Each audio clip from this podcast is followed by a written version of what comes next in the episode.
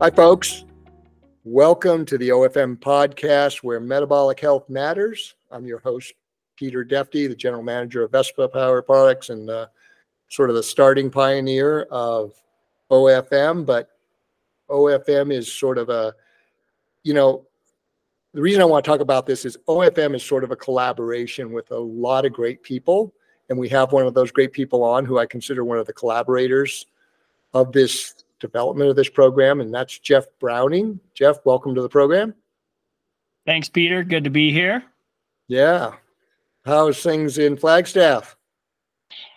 Well, it's good. I'm back training again and uh, having a good fall. Uh, been back in the Grand Canyon, having some fun. So back back to training. I got Cocodona 250 in May, so I got to start the build up for for Cocodona, and um, so I'm kind of ge- gearing up for um, a midwinter hundred miler.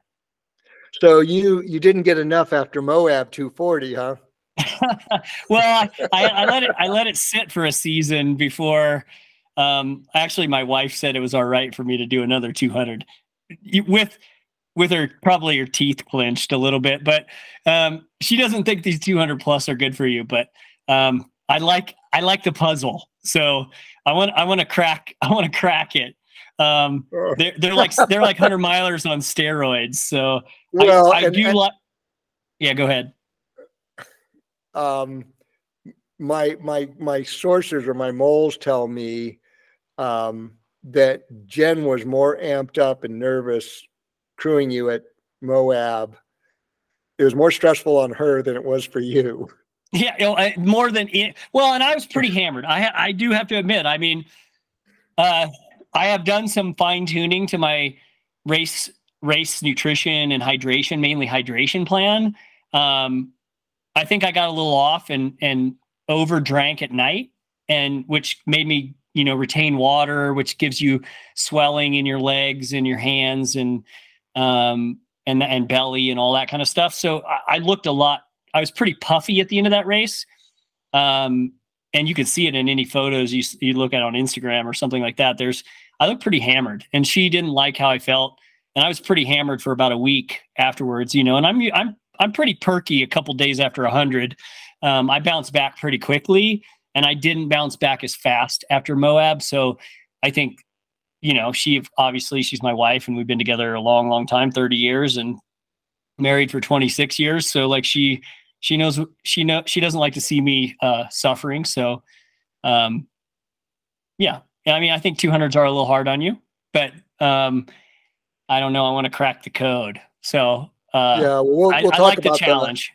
We'll talk about the hydration a little later. Yeah, and and it was also good to see your pal Jesse take take the Moab 240 this year, and you were able to go out there and give him that little bit of push he needed.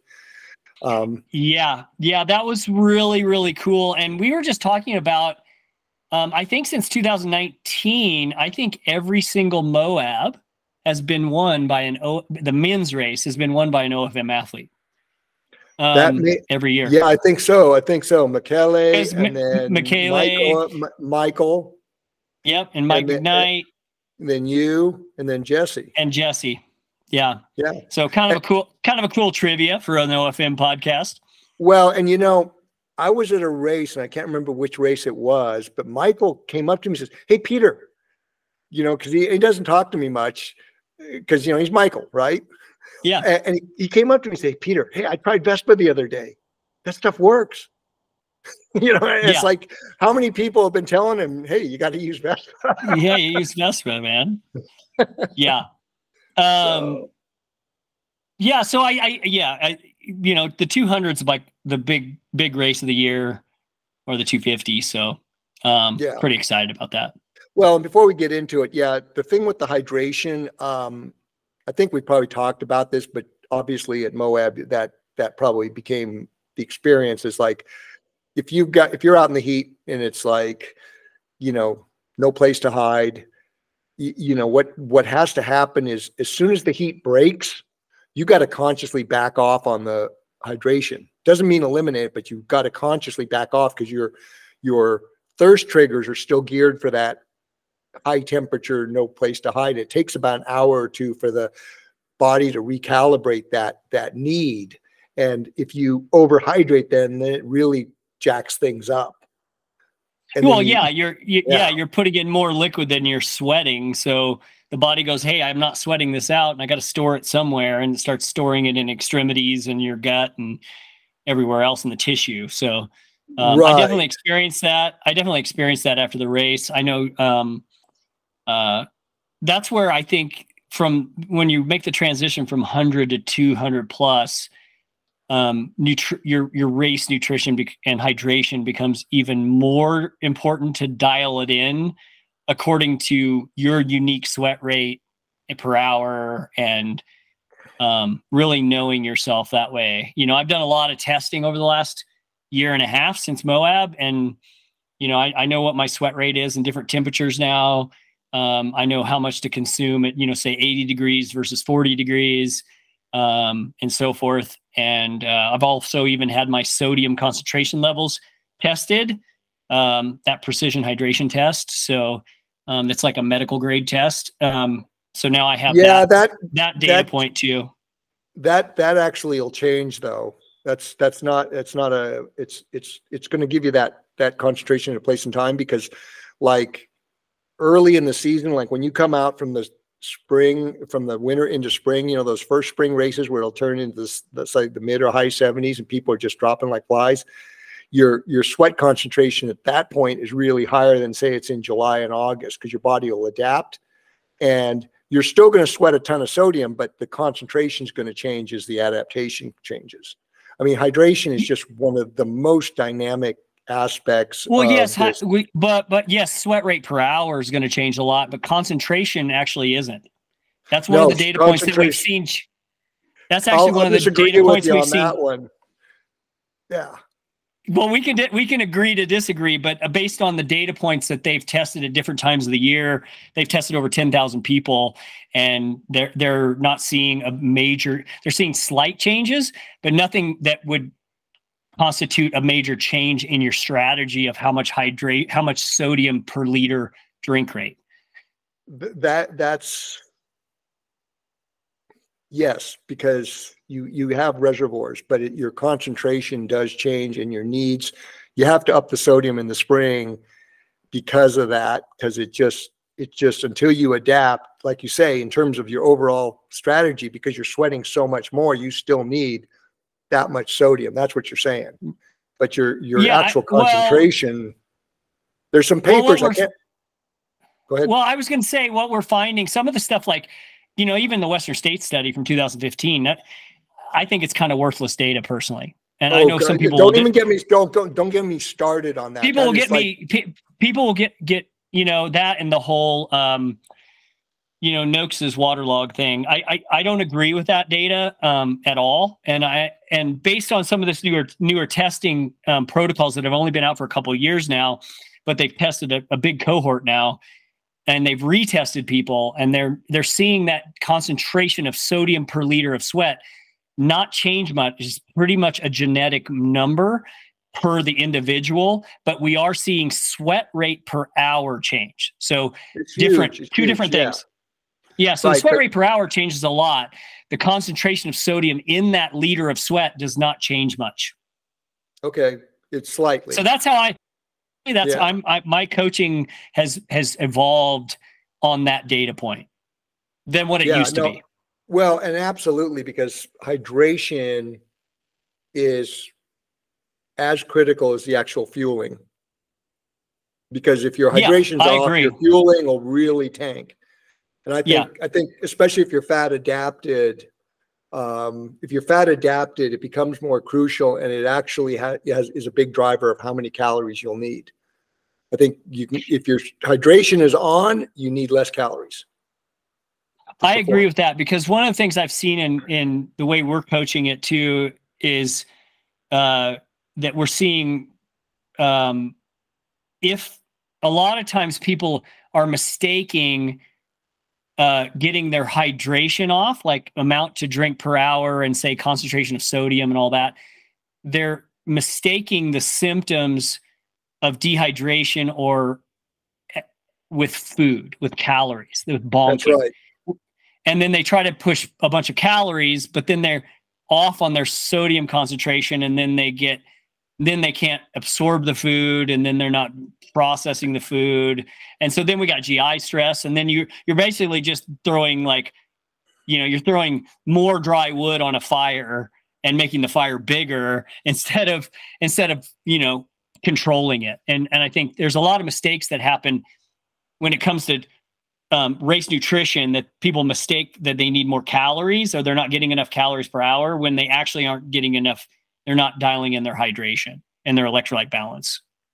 Totally agree with you. And it's, it's, I think that that, I totally agree because when your hydration is spot on, especially with the electrolytes and the sodium, you need less calories. And I think what happens is people, what you're saying, I'll say just another, another way. People mistake that for a hunger trigger because they're craving salty food, Yeah. Yeah. Right? Yeah. Right? Yeah. Now, another couple of points to kind of add to what you're saying. I'm totally in agreement with that 2015 Western States study. It is, it is beyond, it is beyond misguided.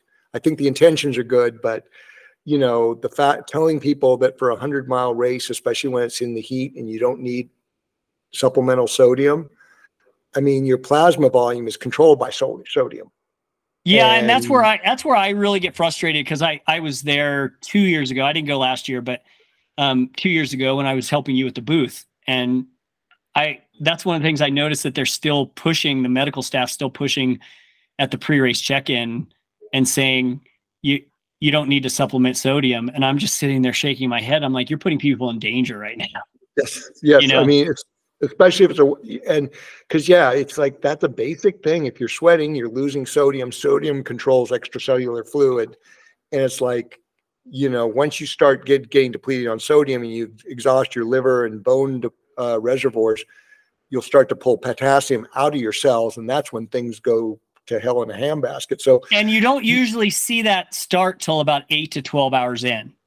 You start right. to see that them get that's when you see people really crater is somewhere in the eight to 12 hour range and they start to have some symptoms and starting to feel bad and they're starting to their blood volume's dropping and then then you're putting Or it, you're or- or actually they- putting them in Yeah, or they're feeling wor- worse, right? They're probably su- probably by about three to three to four hours in, they're probably performance is subpar, but they're not like cratering, right? yeah yeah then- exactly Yeah. And Yeah. the other thing, the other thing that's probably good for you to know about waterlogged is that was written before Tim had his epiphany about carbs.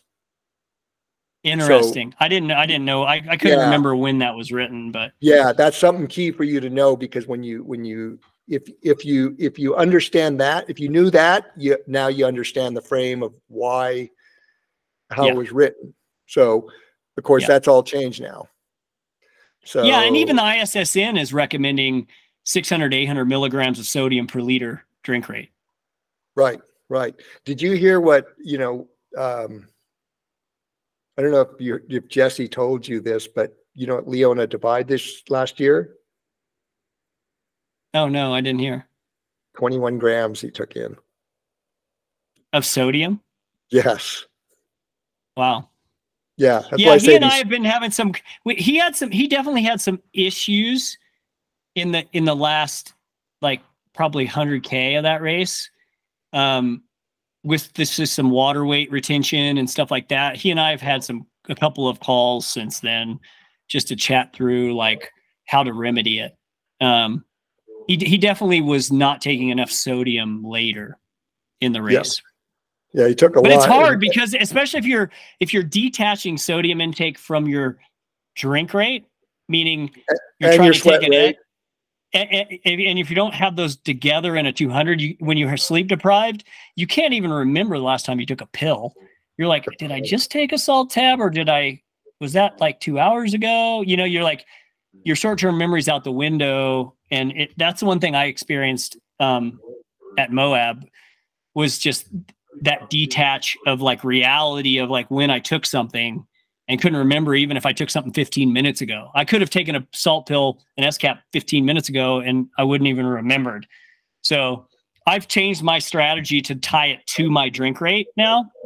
So my Yep. sodium's mixed with my with my tailwind. So like the caloric, my my baseline carb calories in the race are mixed with extra sodium to to equal how much I need per liter. And so then I don't even have to think about it. So you're, you're see. adding, e- you're adding extra sodium on top of the sodium that's in the tailwind, in right? tailwind into Yeah. the mix. Yep, exactly. Yep. To go with the leader drink rate.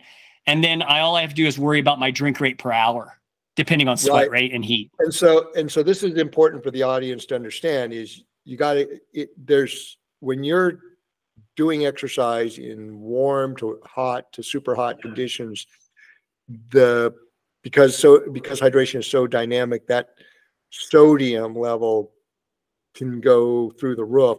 And because of the cultural mindset of sodium, you have to watch your sodium levels. People don't realize how much sodium they need, right?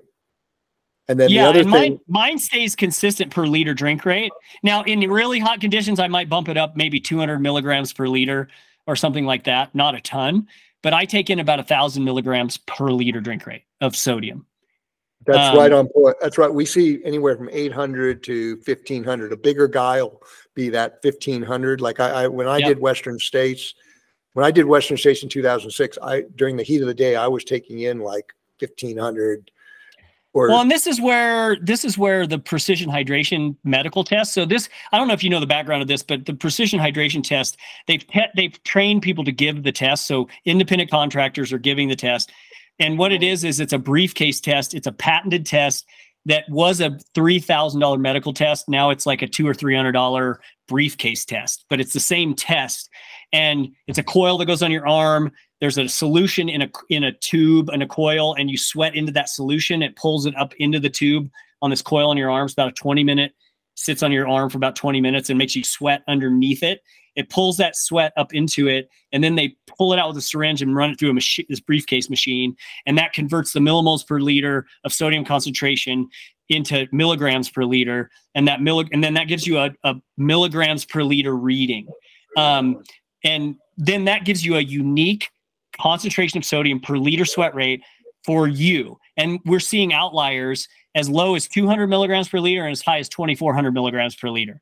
So we have big outliers. And in my cohort of athletes, I've had probably 80% of my people get tested, and we have 600 to 1950, right? The average is 900, but the, but the, we have outliers at 13, 14, 1500, 1900. Those kind of people, if they're taking six or 800 milligrams of sodium per liter, they're not even close.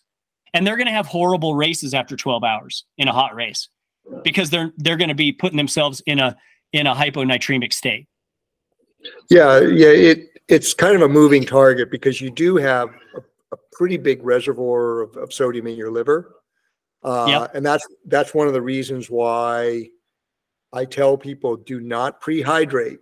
Because most people, you know, th- that whole mantra of prehydration where people drink a ton of water 48, 24 hours before, all you're doing is, is, is tapping into that reservoir that you're, and then you're not going to have it on race. Yes, that's a really I think that's a really good point, Peter, because that's that's pushed around a lot to prehydrate. Now, if you're I do agree with prehydrating if you're doing it with electrolytes, if you're doing it with sodium, because like for example, like products like you know Element Element or LMNT or or or Re-Lyte, which neither one of those have calories, right? But they're high in they're high sodium concentration um, electrolyte drink. So it's like a powder you're putting in your water. So it's going to mineralize your water. So we we are actually we we have people pre-hydrate, but meaning they load sodium a little bit. So they're pre-loading a little bit of sodium. So you might retain a little water right before the race, but but that's okay. You, who cares if you gain one pound before the race if if it's going to be a hot race because you're going to lose that at some point during the race just because it's so hot. So we we'll have people, you know, do a little bit of concentration loading of sodium per liter um, when they're drinking that water, but not over consuming water. Yeah, I've got, I've actually got a better, better system and you, you'll be very familiar with it because I was talking with one, uh, I think I was talking to Peter the other day about this. It's, it's what I tell people is two nights out from a race, medium rare steak and a loaded baked potato. Night before, uh, two bowls of miso soup and sushi to satiation. Okay. because that's that's a So- so the two So bowls it's a of- really high high sodium high right, sodium soup. Right. right and then and then the so the the the fish has a lot of sodium in it too because that's what helps keep fresh sushi fish so plus you get the resistant starch to the sushi rice right Yeah. so it's yeah. it's a good way to kind of do a do a strategic carb and bolus with some sodium and enjoy yourself you know and not Yeah, not right. not break not not break the bank 'Cause i to- tell people just eat enough sushi to where you're satiated not just you know not like we did that one day in, in last year after the testing at that all you can eat sushi place yeah, exactly. Right, Cool. right. So, and like I said, the other thing that that's real key to coach people, and I learned this the hard way because I I've got my my sweat. I can hydrate. I because I've been doing it for years. I made the mistakes, but like at Western States when I did it, it was the year it got super hot. Right, that was the year only half the fin- field finished where uh, Morrison uh, collapsed yeah, on the yeah. track. Right, right. Yep, he was yep. because he he got this hydration. Right, 2006. And what happened to me was, you know, I was doing like 1500, 2000 milligrams of sodium an hour in the heat because it got up to 115, 118. I think Miller's defeat recorded 115 or 118. And I was going through there in the middle of the day and then through the canyons. And I was just like, you know, 48, 60 ounces out of water an hour and Right. just pounding four or five S caps. And I had no problems. But then what happened was when the heat broke, um, and that happened about at the river crossing, really. It was like I, I was still like, as it got dark and the heat broke, I was still thirsty. So I was still, it took a couple hours for that thirst trigger to to to readjust, you know. And I picked up Yep. by the time I got to ALT, I picked up five pounds of water weight Right. and and I was like peeing every 10 minutes. It was like, you know, I started Yeah. to pee it off. But but the other thing that people don't realize is when you pick up that kind of water weight, you know, the balls of your feet, you have that, you know, you have that swellingness. All of a sudden you're prone to blisters. Oh yeah, yeah. That's a big one in 200s. That's one thing we've been working through with 200 coaching is not overhydrating at night and adjusting drink rate when the temps drop because otherwise you're just you'll you like you said you're going to retain a bunch of water and then you have a bunch of like fluid in the tissue and then you're going to get That's right. big fluid filled With- blisters in your feet. That's exactly right. It, well, it promotes the blisters, and then when you get the blisters, you get the fluid filling, and it's just a Yep. mess. So it's it's really Yeah, yeah. interesting. It's really important that when as soon as you note the heat breaking, you got to realize your body's going to tell you you still need to drink a lot, but you got to say, oh, got to back off on this. Yeah, yeah, totally. Yeah. So Yeah. it's it's pretty interesting, and I'm glad we. I mean, I didn't expect this to get into a talk on hydration, but I'm glad we did because people people need to know about this. Yeah. Yeah. and we, and, you know we we've got we're doing it not only were we per, personally we've been promoting the the getting this test but just to see what your concentration is per liter of sweat but then we're also the other piece of the puzzle and we're having people do the scale like a home digital scale test where you're going to weigh you'd weigh yourself without any clothes on you you know you you know weigh yourself without any clothes on record the weight record the temperature outside go run for one hour aerobic don't pee don't drink come back towel all the sweat off, take your clothes off, and weigh again, and then record the loss. And so that's going to be your loss at those temperatures. So we're having people chart from like 30 degrees to 100 degrees and at least get three data points so you can extrapolate the data to other temperatures every 10 to 5 or 10 degrees and then people can like look at the high and the low of the forecasted race window and and get a ballpark guess of what they need to consume per hour. How much how much liquid they need to so and that gets it even more dialed to the individual because what we found by doing that we're finding people who like for example i lose at 55 degrees i lose 750 milliliters right? So but i have an athlete in fort collins for example that at the same temperature loses a liter and a half. He loses double what i lose so he has to drink double what i do at 55 degrees because it's very unique to the individual Yeah, yeah. I, I used to do that too, where I'd have somebody weigh themselves in the morning, go do their run, weigh themselves after, and then also look at how many how much they drank. And Yeah. you know, you're talking about like seven to nine to eleven pounds of difference. It's, Yeah. it's, it's pretty, it, it, it really brings things into perspective and people have to understand that that's not just water weight, that's fluid weight, which means you need the electrolytes to be able to transit that water from through the digestive tract into your body and then out through sweat. Right. right right and, and and people just don't realize just how you know much that they can put out you know in, in a thing and, and yeah we have this reserve but like you say you once you get deep into an ultra that's when things go really wrong right Yeah, exactly. yeah, Yeah. so so um there was one other thought i, I had for this whole hydration matrix and I, ju- it just escaped me um but i'm glad we're We, talking we covered it pretty fully.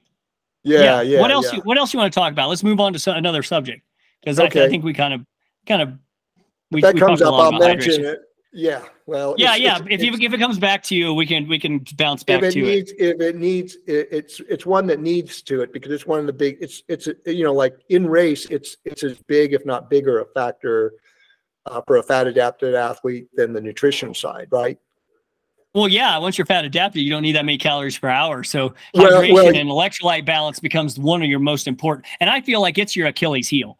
Like it, if you don't, that's one thing you can blow in a race, and and you're really not gonna. It's hard to come back from something like that because once you get way, way, way behind, it's hard, it takes a long time to dig back out of it. That's absolutely true. It goes back to what I was saying before. It's like once you've depleted your sodium and you start pulling potassium out of your cells, because sodium could control is the main electrolyte that controls extracellular fluid balance. Potassium is the main electrolyte that controls intercellular fluid balance.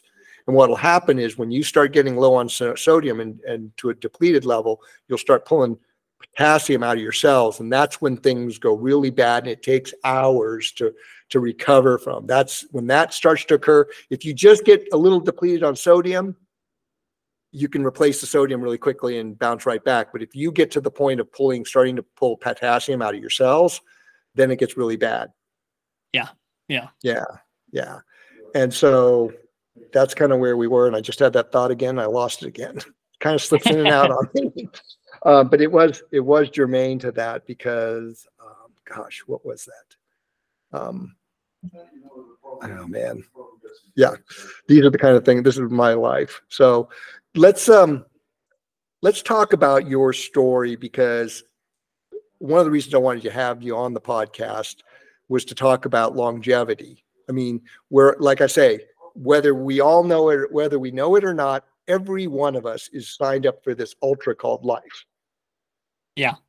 Right? Doesn't matter who you are. And we want to kind of, we all kind of want to play it out as long as we can, as good as we can. Um, and people don't realize that. And, and both of us have been in this sport. How long, when did you start ultra running? Uh, 2001. So tw- Okay. this is 23. Tw- uh, this coming season, 2024, will be my 24th season running ultras. Okay, very cool. I'm I around- trail I'm Right. around 200, 200 ultras now.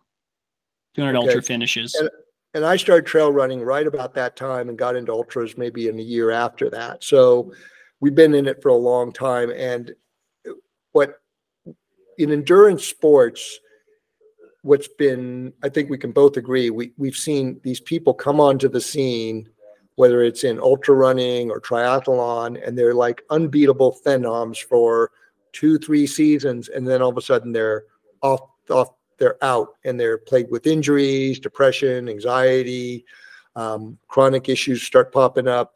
Uh, sometimes they'll they'll be able to hold on for five years, um, and five or seven years, and, and but then they just kind of disappear, and it's it's pretty um, it's pretty clear to me because I'm looking at this on a deep dive cellular level uh, that it, a lot of it has to do with the metabolic damage that you can't, you know, you can't run, you can't run from it if you're on a high carbohydrate diet. And, and with this current um, push now with these new formulations of gels and other liquid nutrition products, et cetera, to push more calories per hour, I think Tom Evans was talking about he was pushing 140 grams an hour during Western States this year.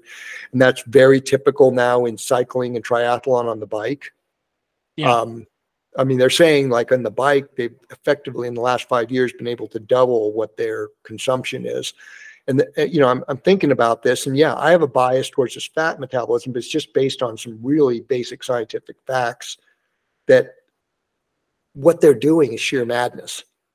And so I think your story is pretty relevant because you started this in the early 2000s. And then why don't you give us a lead up to where you were in, you know, you were at a crossroads in 2015. Yeah, 50. I mean, the first 15 years in the sport, I was high carb athlete.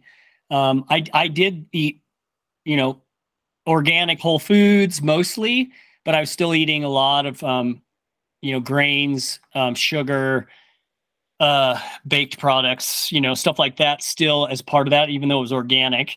Um, but it, uh, you know, I was pushing a lot of carbs per day. Um, you know, the typical 60% plus carbohydrate diet. And um, in 2015, I, I definitely had some health issues. Um, it, it ended up being, uh, you know, candida issues like yeast overgrowth in the GI tract. Um, at least that's our best guess. We don't have an exact diagnosis, but that's our best diagnosis through a naturopath. Um, and what I found was um, it it uh, I got to the point where I was pretty desperate at, at the end of the season of 2015, and I I was desperate to try to figure out this issue um, that was causing issues, and I was about to, you know, I was talking about quitting actively racing um, in ultras, and uh, you know, I was 44 years old and and frustrated, and didn't know what to do, and um, I started doing some research online and I, I came across um, a you know in about a a week's worth of time. I probably was researching three or four hours a day. Every night, my kids were in bed by eight o'clock. I would research till midnight every night. Yeah, so I pushed away from this this week of research, understanding that I needed to starve the candida because it was a yeast. It needed to be starved of sugar. So I needed to figure out. I needed to to one quit I had to go low carb, um, you know, to to deal with this issue and to see if I could put it in remission. So I I really um, stepped back away from that. My wife was on board to do it too, and um, so we just immediately started cutting things out. Um, I called Zach Bitter, um, kind of started talking to him because I he and I had chatted about this before um, at an outdoor retailer show where we'd gone done a run together, and he t- he actually put me in contact with you and that's how we were introduced. Um, and we started, you know, chatting, and you kind of mentored me in what in the direction I started reading. At the time, you had a um, is b- before you redesigned your website, and you had a really robust resources area on fat adaptation. And when I got a hold of like, okay, this could help with possibly help with performance, um, and this was like two years. This was two years after um, the faster study um, right. from 2014. So I had that study to reference as well. And so that got me kind of focused on okay, if I do this, not only is it going to help my candida and my health, it's going to help, it might help my performance. And so it, that was a really cool mental moment where I was like kind of mentally in, like I was all in on it. And I was like, okay, I'm going to give this a, a legit shot. Like I'm going to try it. Let's see. And, and it, and it put the candida in remission right away. So it, it worked, man. The first like two weeks in, I was like in like I had no problems. I wasn't having any kind of like symptoms anymore. What um, about what about the first couple of days? the first couple of days sucked. Um, we, want, we don't want to lie to people about this. No, and, and I have to say that, like, if you're if you've been on a high carb diet and all of a sudden and your body's only looking for that glucose pathway, all of a sudden you starve it of glucose it takes you know two or three weeks to really kick that fat metabolism on right that's that's kind of our dormant pathway from our hunter gatherer days and our seasonal eating days. And it's so a, but it's substance withdrawal for the carb addict. yeah it really is. A, it's it is a withdrawal. And and so i felt pretty gnarly for about 10 days. Um in hindsight you know day 8 to 10 i started to come out of that haze a little bit. And I noticed like, hey, I'm starting to have like sustained energy during the day, like where I, I wasn't having those afternoon crashes um, where I was looking for you know a, a you know bagel or something, and and I really really did um, start to see the only thing I I had you know I, because of the candida issue, I couldn't. I was in actively training for Hurt 100, so I was like seven weeks out when I shifted when I started cutting carbs out, and um and so I went pretty hardcore. I did some really bad three, four hour, five hour long runs with hardly any calories. And I was trying to eat, at the time, I was trying to eat fat because I was trying to still starve the candida, right? So I was trying to manage that and do long runs. And of course, you know, eating fat on a long run doesn't work very well. And, uh, and so I, you know, but then after, uh, after, you know, four weeks in, I really started to feel better. And that's when we started bringing back just a small IV drip of carb calories, just in liquid form.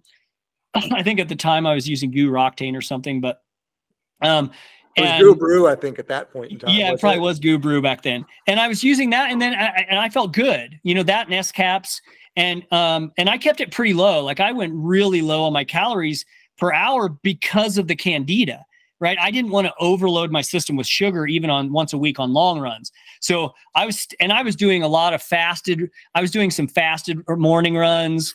Um, I was doing some like two to two and a half, three hour runs on just Vespa and water and S caps.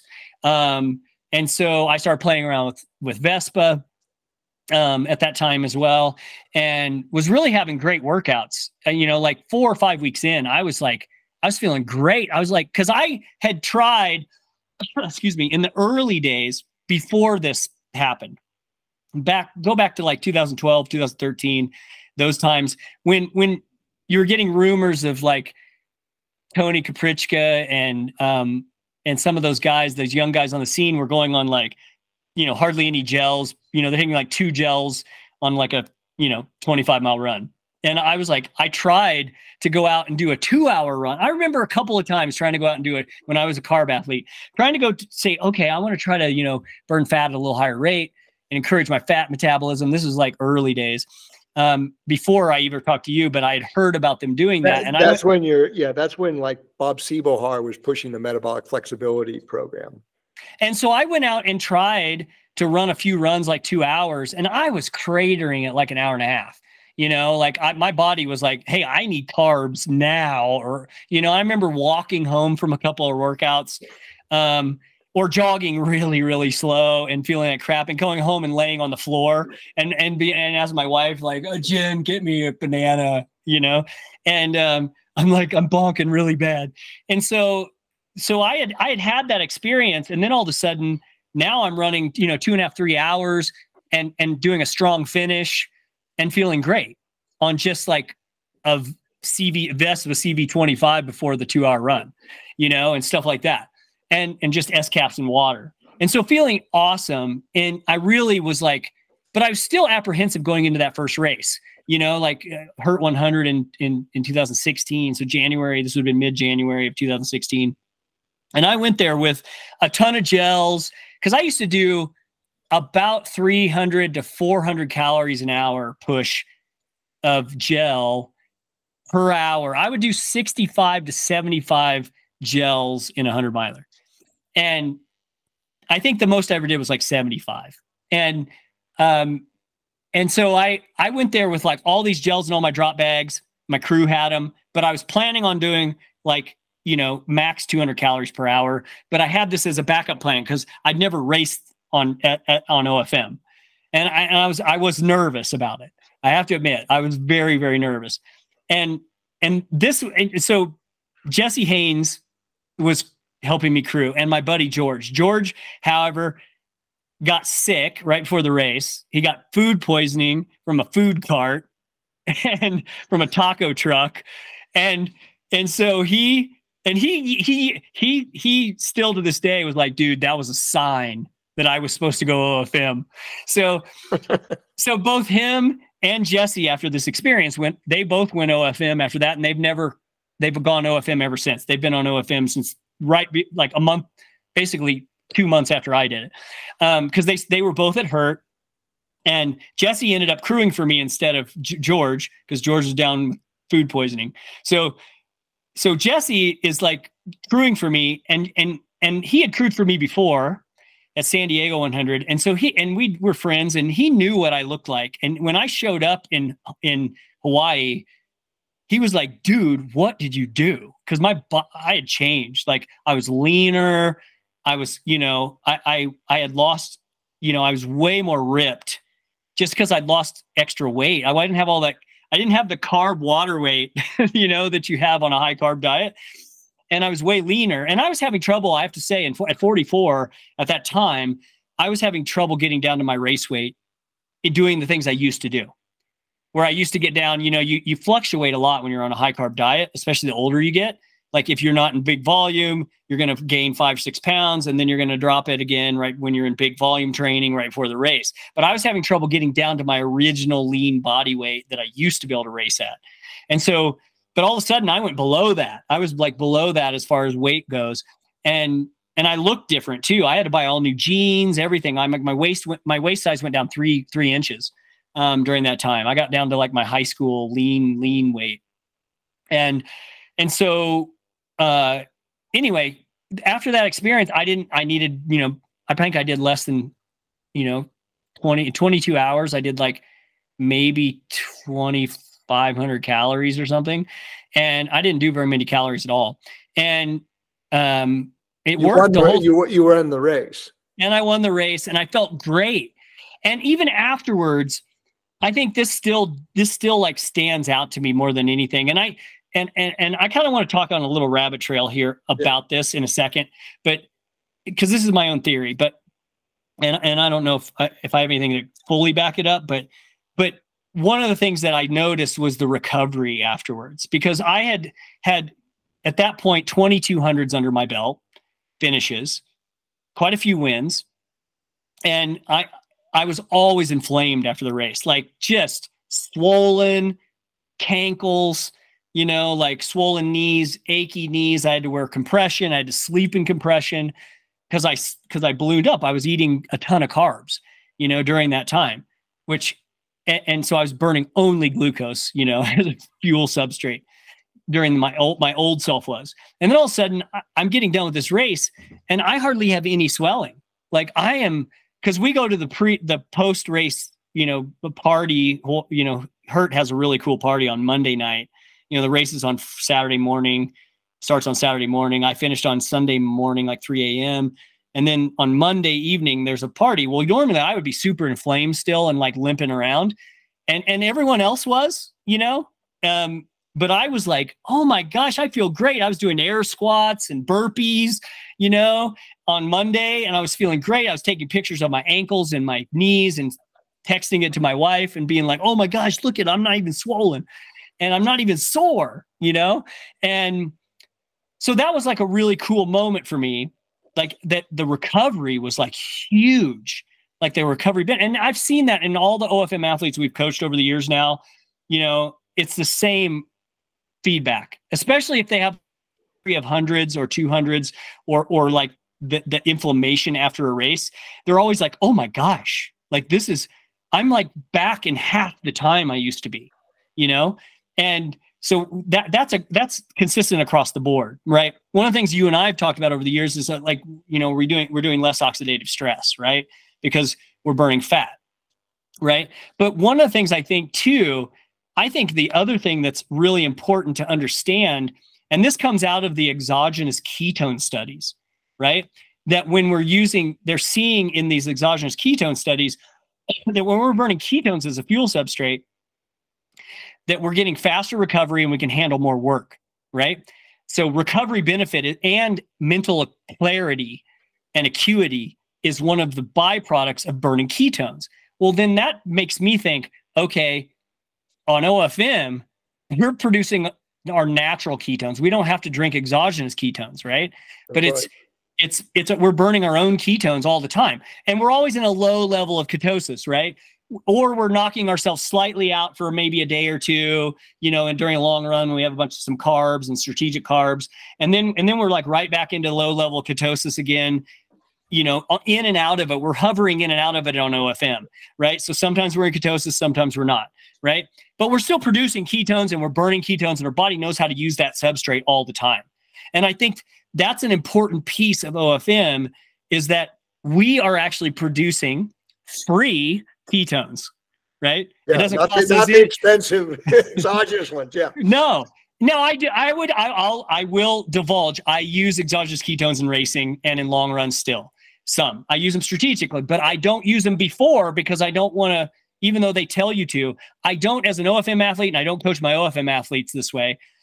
If they're a high carb athlete, then I will tell them to take exogenous ketones before they start a race or a long run.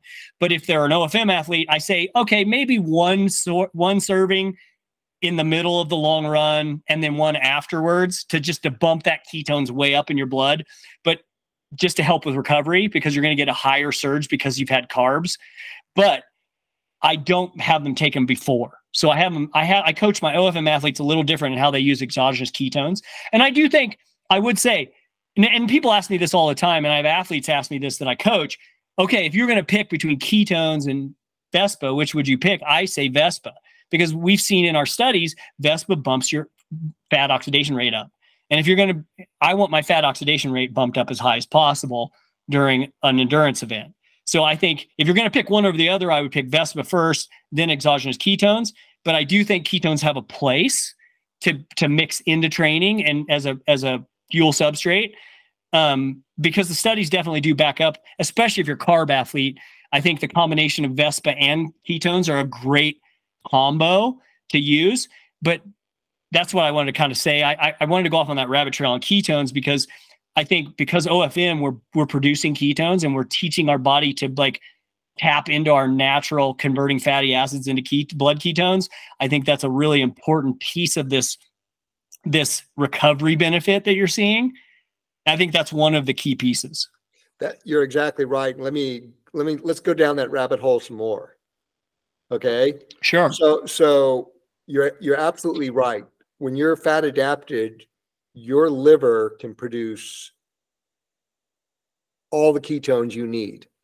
It can also produce what people don't know is it also can produce a significant amount of glucose, not glycogen, but glucose. It'll convert it will the, the liver with the right hormonal signaling it will produce fuel substrate to meet the metabolic needs. So if you're just dro- if you're droning along even at a high level like 75 80% like where guys like you and Peter can drone along all day at race pace, you're producing a ton of ketones and enough glucose to meet the metabolic need. But most because glucose for aerobic energy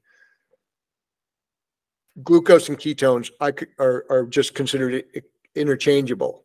And I, I think that actually, when everything's right, your body prefers the ketones over the glucose. They say, you know, how they tell you glucose is your preferred energy source. Absolute BS. I think so too. I agree Okay, with you on that. Okay, now that I think ketones are our preferred fuel no, substrate. actually, actually, actually, beta oxidation is your fuel preferred. Ketones are a byproduct of, of be- of beta, beta oxidation. oxidation. Yeah, right, right. And that, yeah, all these ketone manufacturers, their, their papers are structured to promote ketones, but you're, you know, it's like our bodies are making ketones all the time, but ketones are a relatively unstable molecule, and and you in most metabolic pathways in the liver and in other parts of our bodies, they're spontaneously converted to something else or used as an energy substrate because they're so unstable. Beta hydroxybutyrate is the most stable and it's it's relatively unstable. There's a couple other forms of uh, ketones because like like like breast milk is made from ketones. It's ketones cholesterol breast milk. And and that's that's one of the reasons why like like this is a separate rabbit hole but it's relative to the conversation. It's like you know they have a medical term called the four f's. It's called female fat fertile 40 and and it leads to gallbladder issues. And and women athletes also lose their gallbladder if they're high high carb. Because what happens is women are fat burning machines because their job is to make another life. I mean biologically i'm not trying to talk but but biologically that's their role. Is and so gestation they're making a lot of ketones to make a lot of cholesterol, to make a lot of lipoproteins to make another baby. And then when they childbirth, they're making a lot of ketones to make a lot of cholesterol to make a lot of breast milk. And they're all yeah, women are definitely be- better fat burners than men. Like they Ye- they go they go into ketosis quicker. if yeah, if you get all the things right, um, they're they're fat burning machines. So I think that's one of the reasons that chronic keto in the in women messes with their thyroid and their hormones really quickly, a lot quicker than men. Like men can be chronic keto longer than women can most of the time, at least in my experience of coaching. Um, I've had women when they're when they've been really, really, really low carb for too long, which we've seen a lot in this camp, the the, the chronic keto camp um, where they stay keto all, all the time and they're they never signal to their body that there's you know where where OFM is strategic carbohydrate use like we're Yep. bringing in those carbs with effort and volume and we're sometimes bringing it up to 150 to 200 grams a day or depending more. on training volume or more yeah on tra- during training volume so um, I think that's an important point to make too to call out for the the ladies listening out there that that you don't be chronic keto you know you No, can use ketogenic diet strategically as a tool but don't use it all the time Yeah, and, and that's the thing. Ketosis, high ketosis is is really OFM because if you're chronic keto, chronic keto is what I call an efficient, a highly efficient state. It's a conservation state. And if you Yeah, try to be in, if you're in that, if you're in that conservation state and you try to push yourself, you're going to start to dig yourself an adrenal hole. And then that leads to exactly the problems you're talking about, especially with females, because hormonal balance is so so tightly regulated. And then all of a sudden, you you know the thyroid's trying to push more, but it isn't there, so it pushes harder, and it's even more there, and you start digging this hole of adrenal stress. So so absolutely, and and and actually, what people don't realize is it's sort of a yin yang sort of thing where you know yin yang is is the duality of opposites, right? Opposite things have to co- really coexist to be in harmony and for optimal. It's like like you need carbs to be able to drive, be able to have that push to get the adaptive stress so your body adapts to get better at burning fat. And then th- when you burn fat, when you can get your burn fat burn up to the levels we're seeing, which are uh, uh, literally change the paradigm of, of energy. Um, when you get yourself up to that high aerobic metabolic fat burning state, without down regulating access to your PDH so you can take the carbs, then all of a sudden your high fat, your ability to burn fat can be converted into a burn, ability to burn sugar for those real high level performances. Yeah. Right? Because you have Yeah. the aerobic capacity to burn sugar at a real high rate because you have to, people don't understand you have to burn for the ATP production, you need twice the oxygen per ATP on beta oxidation as you do for ketose, ketones or glycolysis. And so when you get to the super high threshold stuff and above, that's when you can, that's when all of a sudden that ability to move that much oxygen to burn fat, if that all goes to glucose, all of a sudden you can burn a ton of glucose, which means you can develop a huge amount of energy for like that really high level performance. And people don't understand that part and they don't want to talk about it. Right. Because it's it's not you know we're going down the rabbit holes. It's not straightforward and simple. It's it's it's kind of it's kind of complicated and contrary to to what people think. Um, you know it's like like i say when you look at a perfect example is competitive swimming right? The events are like boom glycolytic. Right. Right? Perfectly like but how does a how does a swimmer get to that level where they're competitive? It's hours of looking at the black line on the bottom of a pool building their aerobic capacity and that's all done on fat you know and same Yeah. thing with all these Kenyan runners um, and people don't want to talk about that. So let's go back um, so i guess we went down the rabbit hole. So you got beta oxidation you have ketones and you have glucose. And what you're talking about there is exactly correct. I mean you don't have the oxidative stress burning a lot of sugar you don't have the lactate load because once you once you're once you start burning a lot of sugar and you your lactate load uh, surpasses your lactate clearance and you start to accumulate lactate in the blood then all of a sudden you got a lot of monk, metabolic monkey motion to buffer the acidity right right? Right, yeah. Because, so it, it just gets, you know, it, and that's everything to do with recovery. But the point I'll make here that should be an aha moment for everybody is the recovery isn't that you recover faster, it's because you prevented the damage in the first place. And Right. We've been yeah, we've been talking about this for a while. And I think that I think that's an interesting that's an interesting point that came out of like the exogenous ketone studies. There was one where they they were um and I'll paraphrase this study, but it's basically it was a they were trying to put people in an overreaching sta- state. It was cycling and they were doing basically simulating a grand tour over 3 weeks. So by week 3 they were trying to put them in an in an overreaching state. And so they were doing double workouts every day. They were doing hard, sometimes back to back um, VO2 max type workouts and tempo type workouts to try to put these athletes in in the control group, you know, in the placebo group and the control and the in the uh, uh, ketone group. And one of the things that they found was by week three, the ketone group could do 50% more work than the than the than the placebo group or the carb group, right? So so the norm the placebo group, I should say, not the carb group. That, so I, I think that's an interesting point to cut that came out of like just these, these exogenous ketone studies. And and when we're talking it in the context of OFM, when we're producing our own ketones for free, again, it's Yep. free. You just have to be a little disciplined in your lifestyle um, and, and pick the right foods to eat. But the, the cool thing is, and, and, and ebb and flow your carbs according to effort and volume. What's really cool about that is that that's why we're seeing like being able to most like OFM athletes being able to bounce back, right? Bounce back and do another big event. Bounce back, do another big event. Adapt to that stress. Bounce back, do another big event. You know, um, Yeah, And I you're think- going, you're actually essentially like, I, I look at your 2015 Hardrock to your 2016 Hardrock. When I looked at those on UltraSignup, you were basically going from event, recovering and peaking to the next event. You were doing something every six or seven weeks, big. yeah, that was we were talking about that 20, 2021 to 2022, I think. Yeah, try, yeah, yeah, t- excuse me, 2020. Yeah, yeah. 20 so this would have been, yeah, this would have been my 50s.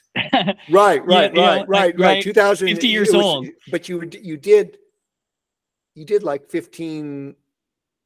uh, I mean, look at this year, Peter. I had a Yeah. huge season. I did eight ultras. Now I did have kind of like a doink at the very end at Bear with the fall, um, and bruised my quad and had to drop at Bear. But I was on pace, like I was on pace to be in the mix for the podium at that race. Yep. In my sixth hundred of the year and my eighth ultra, and, and only three weeks after Wasatch. So, like in context, I had five wins in ultras in 2023, like at 52 years old.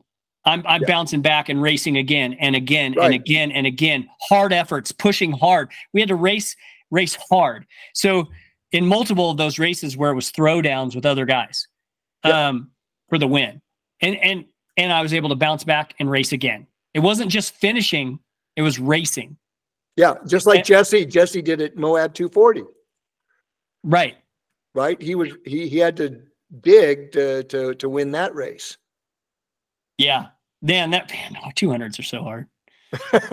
No, They are are. hard. They're hard on everybody. I crewed, Oh, I man. crewed, I crewed and paced at Tahoe and Moab in 2017. And I'm like, oh man, this is brutal. they are brutal. they are just brutal on everybody. But but yeah, no, the, the fact is is yeah, in 2000, what was it, 21 and 22? Yeah. Yeah, I think it was You- 21, 22. We were Yeah, talking about you- that yeah, window yeah, where I was racing about every five or six weeks. Every five to seven weeks you were doing something big, whether it was an FKT or a race. And, and you were, you know, you were crushing it. You were you were on the podium. I think your lowest finish in that was from that Hardrock to that Hardrock was fifth, and that was Hardrock. Yeah. which is a world stage event. And then other things you were setting the FKT and winning. And this is like, and that's at the age of 50, 51, Yeah. Right? Yeah. So, um, I think this should be a good segue into longevity because we were going to talk right. about But that. that's, that's the point. So, um, let's segue into that. So up until your, you adopted OFM, you were considering giving up competitive ultras in 2015 because you're Candida. How many ultras had you run? How many of you had you won? And then let's go from 2015 to now. Oh, you're gonna make me pull stats. Uh, Yeah, just guesstimate. It's let me guesstimate. Like, okay, I had before I did my OFM, my 23rd hundred Was hurt. was Hurt 100. Um, so that was my first race on OFM. Um, and I've been doing OFM ever since. So since basically December of 2015. Um, I had done about 120 or 30, I want to guess, ultras at that point. I was over hun- 100 ultras. How many Um, hundreds? I was 22 at that point. Now Okay. I've done 50 100s. I have 51 finishes in hundreds, 29 wins. That's uh, second behind Karl, right? Yeah, that's second in the world behind Karl Meltzer. How many does Karl have? 46 or 47. Oh, He has a lot, man. He's like untouchable. okay. He- Yeah, yeah. Yeah. But um and I think uh I'm trying to think who uh anyway, point point being is that um since that point I've I've probably had more I've had better results in my late 40s and early 50s than I had be prior to the OFM stuff. And how does Um, it feel in terms of your outside of your training and racing, in terms of life lived and all that? I feel great. I mean, I recover fast. I I feel good. Um, Does Jen and your do Jen and your kids see you as a more jovial person, easier to deal with? I don't know. I'm I I I can be a little cranky sometimes. Um, but uh, but that's probably more habit than it is.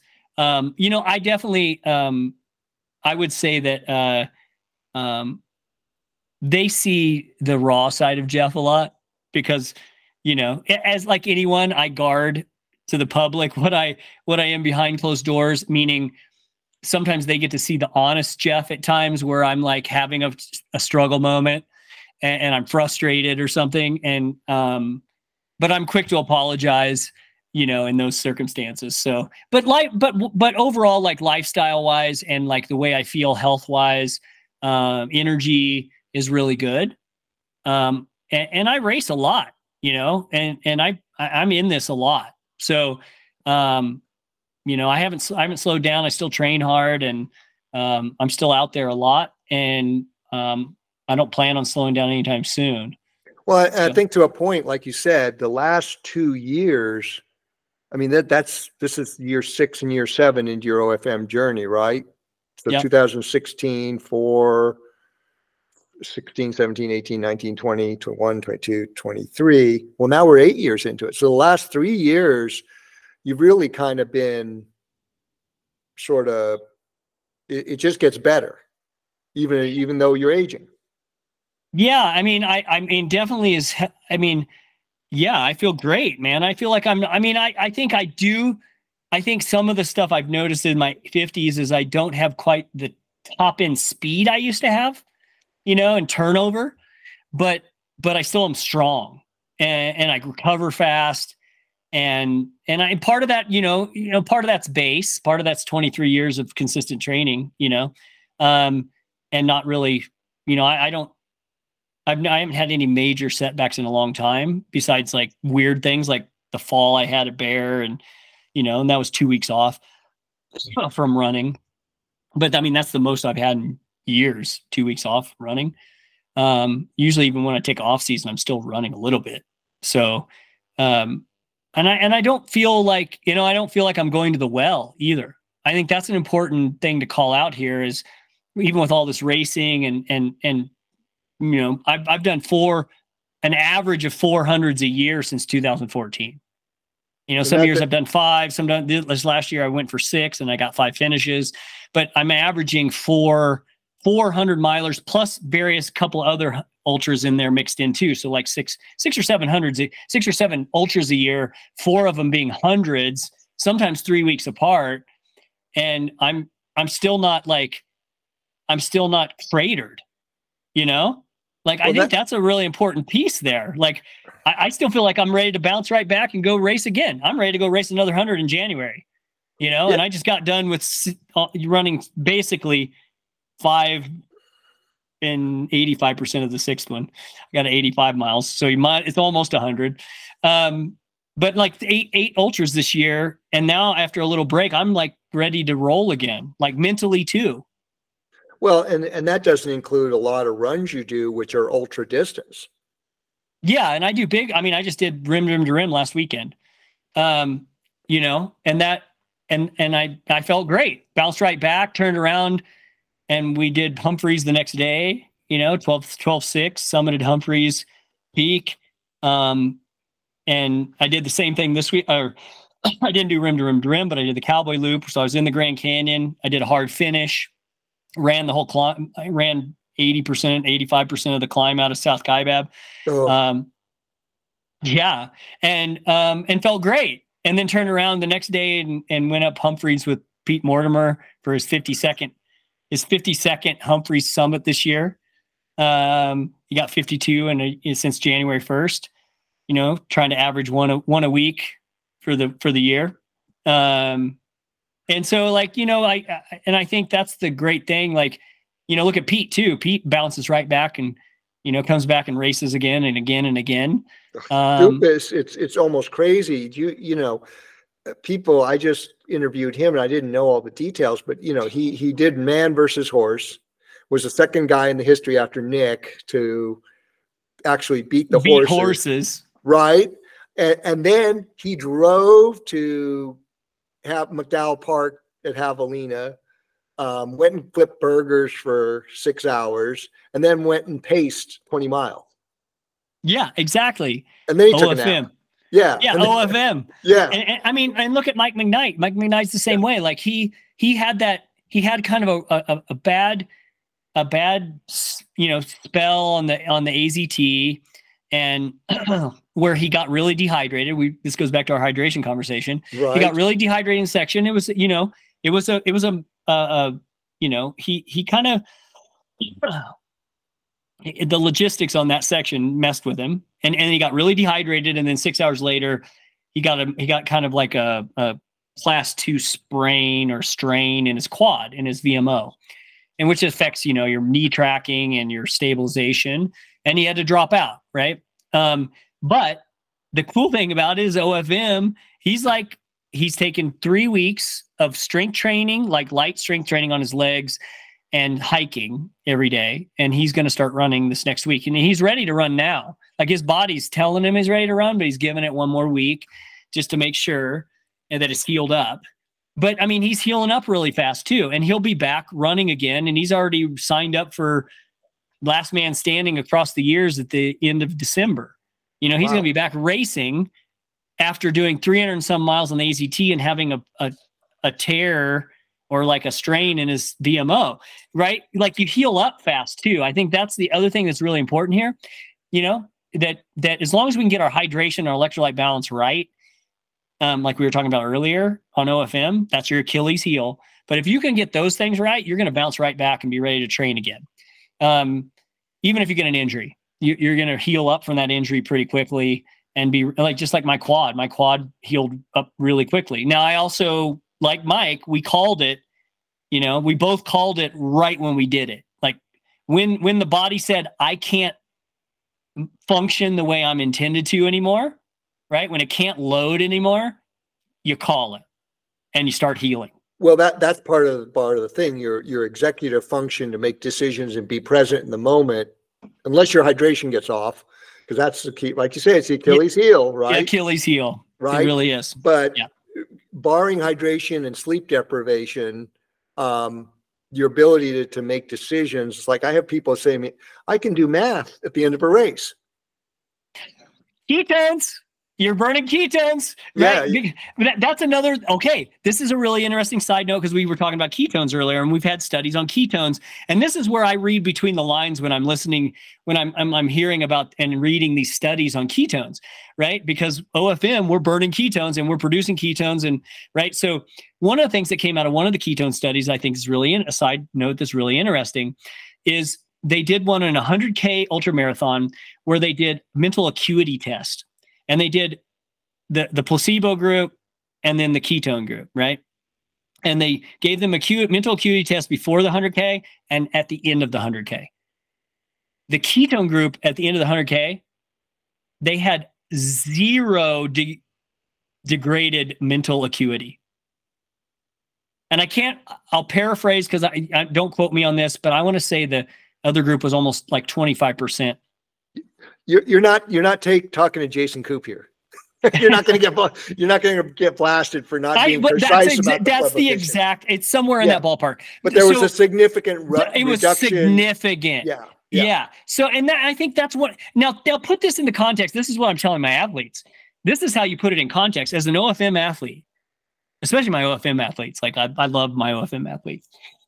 If if if you're at the end of a technical hundred in the dark, running technical terrain, you're going to make less mistakes than the other person because your mental acuity is still there to make good decisions. And that's quick quick mental decisions on your footwork and everything else. Now sometimes you can be stupid like i was at bear 100 and push during a high risk section um and you know catch a toe and slam and bruise your quad no, but I mean, in the context of my career, it's a very rare occurrence, right? That's only my third DNF in 23 years, and all three have been been injuries. So, you know, something where I assess during that race that okay, I'm not functioning anymore. I need to drop out, right? Like the the the physical function isn't happening anymore, you know, and it's not. I'm not, and and I I don't want to do further damage. So that's always been my out injury or life threatening. That's how I drop. Otherwise, if I'm having a bad day, suck it up and get it done. Um, anyway, So okay, so let's go down that rabbit hole because the ketone papers is one ketone paper, but you know, like you say, we we produce ketones for free, yeah, for free. right? And Yeah. and and exogenous ketones have a place, just like gels, just like liquid. That's those should be looked at as the icing on the cake or the tip of the iceberg because if you're fat adapted, because it really is. Whereas they become the whole iceberg and the whole cake, literally, when you're carb dependent. Yeah, yeah. So, so here's here's where it comes. Here's a little deeper dive into this whole focus, coordination, motor skills thing. Is it goes further than just ketones. Your your body's spitting out ketones. It'll spit. It's going to spit out glucose from the liver. Um, depending on where you are, you might be starting to use your glycogen and then whatever exogenous stuff you're putting in. But having that base of of being super high fat adapted, using the Vespa to get you that little higher level of fat adaptation, right?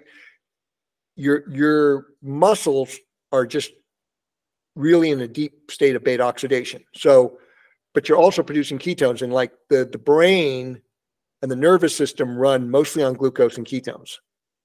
Um, they don't they don't process they don't do beta oxidation very well, and so so what happens is when you're in that deep state of of fat adaptation, you become what I call blood sugar stable because you're not you're not you diverting all that glucose for muscle energy, right?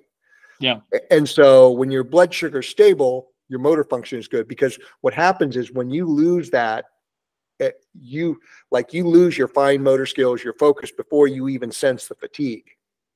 Of Yeah. course, in ultras you sense the fatigue, but everything's lost anyway. But but we saw this with Alexei Yagudin in 2002, and he was the figure skater who won the gold medal at the the Salt Lake City Games. But he won every competition he was in, and he was using Vespa. And so, what but what they found was he was using it for every performance, but where it really counted for him was in practice, because a men's long program is no more than four minutes. So it's it it's it requires really sharp bursts of strength and super fine motor skills, right? Yeah. And so in practice, one of the jobs of the coach is to watch the skater like a hawk or skaters if they're pairs, because as soon as they get sloppy, they're off the ice. Right, because that's how you get injured. That's how you get injured, or you'll do the move wrong, right? Right. Right. So you're not practicing it correctly. Right, right. So they they pull him off the ice. Well, what Alexei could do was he could train way longer and just get that muscle memory dialed in to where he dominated that year. Like everything he he just dominated every competition he he was in. And that's just goes to to that speaks to that thing is like when you when you lose that little bit of blood sugar and starts to waver, you've already lost that really high level focus that you're talking about on technical trail or anything, you know, just the ability to make decisions. Um, it just goes like really fast because and, and that's another big part of of of this this you know this puzzle you know it's Yeah, it's yeah. it's crucial and it's it's like putting in exogenous ketones at that point it's just like just like using the gels and stuff they'll they're they're going to help performance but if you're locked in if you got your body locked in physiologically just adding that little bit of extra your body's going to want to burn it and it'll it'll burn it and it'll give you that performance boost right Yeah. Yeah. So um so yeah so so this is you know we're we're trying to talk about just this whole thing of of longevity now the other part about that is is before you made the switch you know you you talk about the candida but it wasn't just candida it was like gi issues stuff like that right Yeah, and uh, you know, I I had like energy issues, and um, you know, when I look back now, especially like I've had like energy fluctuation in- issues during throughout the day.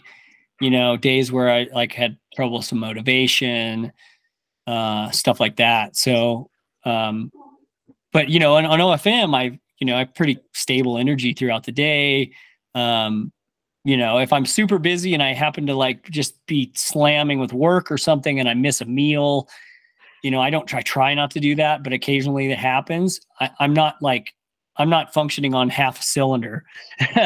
I'm I can actually still function and like perform in in from a mental perspective as well.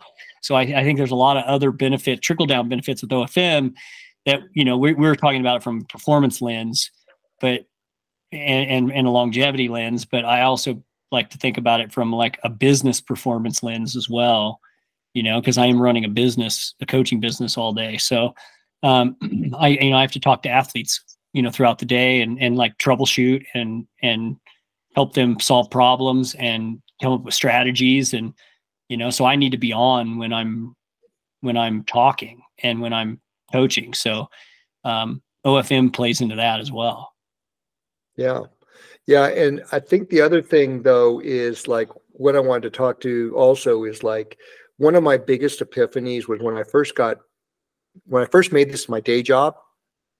Um some of my early adopters were pukers, you know, people who had run out of rope like you did in 2015, like Jon Olsen and Jenny Capel. And Jon, you know, Jon became the 24 hour world champion in 2013 or 14, I, I believe.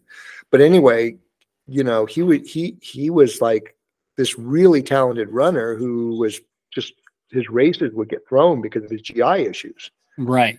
And Jenny was having the same problems, and then she turned me on to Roxanne. But but those three people were were significant at that early time when I made my day job, and everybody's just laughing at me because you know that was the time when car- it was all about the carbs. Well, and that's the one thing I've seen in my coaching practice as well is OFM, especially if someone's coming as a coming in as a who's been throwing up a lot um, in races. We've been able to like really remedy that. The co- combination of electrolytes per liter, right, sodium per liter, like focusing in on sodium per liter for that that athlete, and then OFM. The two Yes. those two pieces are of the puzzle really help the the quote pukers. Yeah. Um, Well, and we, we got them, we got them thing, but, but for me, I was doing the deep dive and I was like, why is this happening? What's going on here? So I, I looked into the anatomy and physiology textbooks and started to think about what was going on with all this sugar consumption and, you know, reactive oxygen species. And, and, you know, what I learned was this whole thing with your epithelial cells that line your digestive tract. Because your, your digestive tract the lining of that's made up of epithelial cells, which form what they call villi. And villi is like this shag, like a brand new shag carpet. Yeah. But I, I, I, I liken it to a, like a tropical rainforest canopy. And so you have this hundred foot canopy, but when you have this big canopy, you can house a really rich and diverse bi- biome. And what, what was happening to these people is they were literally burning that rainforest down over time. And I think that that has to do a lot with these people who, who flame out after two or three seasons because those epithelial cells and you see people get scoped when they get scoped and their their digestive tract is all inflamed and it's their epithelial cells and their mucous membrane is hardly there. And it's just like what happens in the rainforest. You you you you, you burn it down to stubble and grassland. You can't house a very big biome and then your your autoimmune your your immune system is now on high alert because when you have that canopy and that biome and that mucous membrane those things will deal they'll bioremediate you know, viruses, bacteria, um, allergic proteins like, you know, gluten in wheat, um, all those things. And plus, they'll keep things like candida in control because your biome is made up of all these things, including candida. But it's when something like candida gets out of whack that yeah, yeah. you have it. So that's a big longevity piece because when you can build your digestive tract back and then not try to burn it down during a race, you know, with a hundred grams an hour or 70 grams an hour or whatever this ridiculous.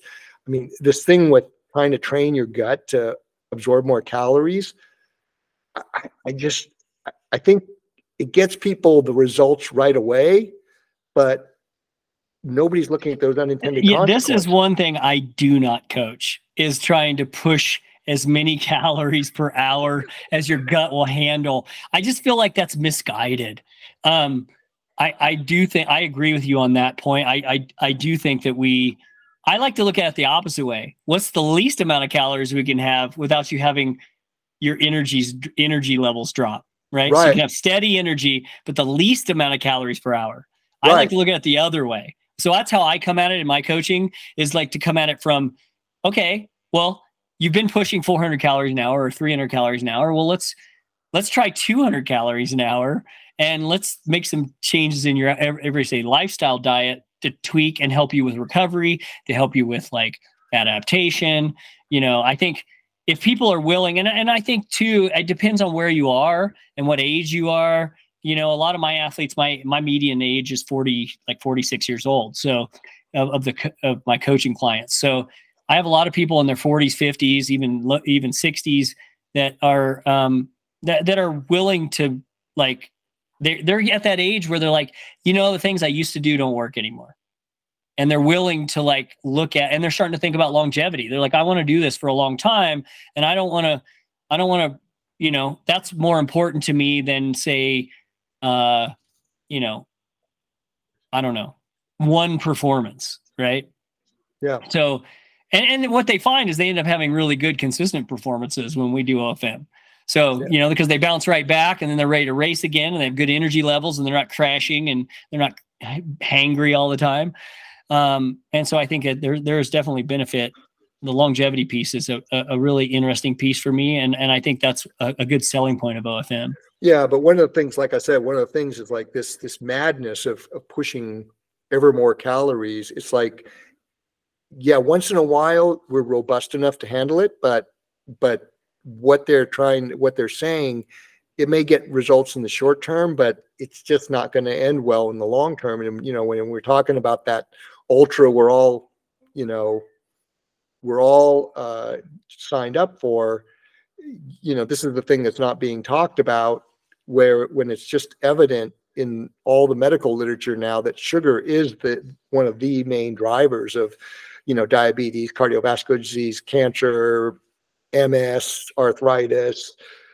Well, I think that's the interesting thing that's come out of come out of the carnivore movement is that how much carnivore has put a lot of these metabolic issues in remission. I, I, think that's a really interesting data point that not doesn't get talked about except in that circle because there's so many like the stories are just there's stories and story after story of stories.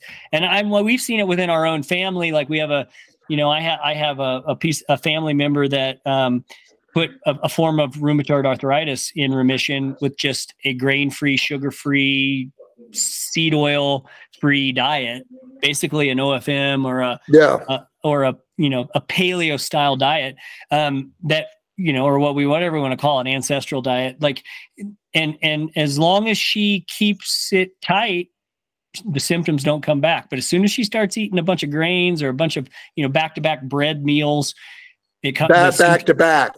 Yep, yeah. the symptoms come back. So you can you can stray once, but you shouldn't stray twice. You know, well, in a row. And I think you you make a good point about the carnivore movement. But I posit. I had this conversation with one of my coaches because she's doing carnivore and she she loves it now, and she's a, she's a new PhD in nutrition and longevity, and she's in her seventies now.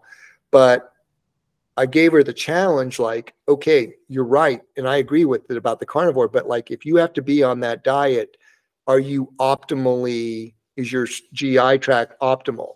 And she couldn't answer that because that's what I'm saying is like when you get your digestive tract where it is, where with a thick, rich villi, mucous membrane, and then and cultivate that biome that's rich and diverse in there, it allows us to have that flexibility in terms of our food diet. It doesn't mean we can stray off co- consistently towards, say, carbs or gluten or sugars and processed foods, but it gives us a little bit more leeway because I, I kind of think that it doesn't matter what quote unquote diet is. If you have to be on a keto diet to keep your blood sugar and your insulin in control, well, there's probably some things you can work on to build your metabolic capacity.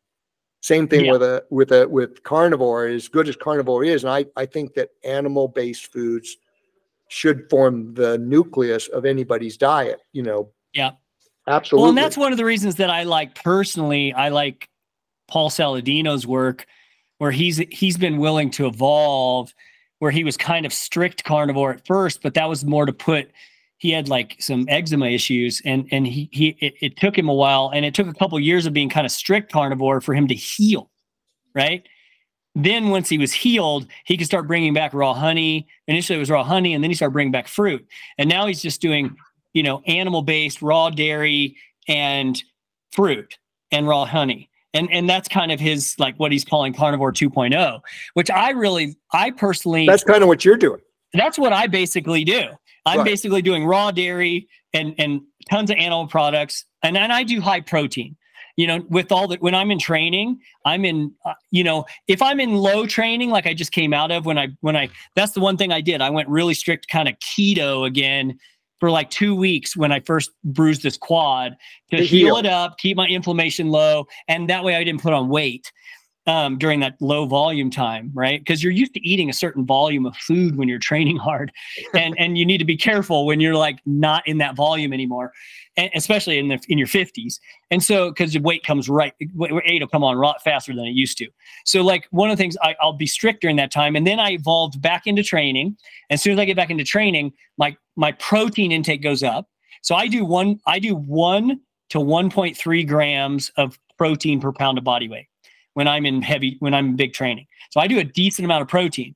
And but but that's with that's with all the natural fat that goes with the protein. That's natural fat that goes with the protein and that is with strategic carbohydrates in the form of fruit and starch.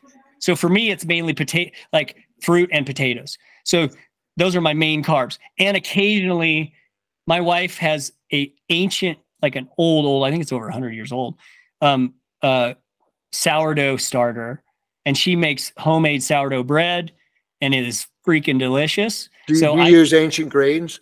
Yeah, this like the Einkorn or the. I don't know what she's using. I'm not sure. Amaret, there, there's the Einkorn or the Amaret uh, uh, ancient wheat. I'm not sure what what she's using, but but like I, I will have that occasionally as a special treat. You know, in, when I'm in big training, I don't have it like every day, but I have it maybe once a week. If she's making bread, I have it fresh. So, and that's a treat for me, right? But but most of the time, I'm on animal protein as my base, and then I'm bringing in my fruit and raw honey and raw milk and raw cheese and stuff like raw dairy and cultured yogurt strategically around effort and volume.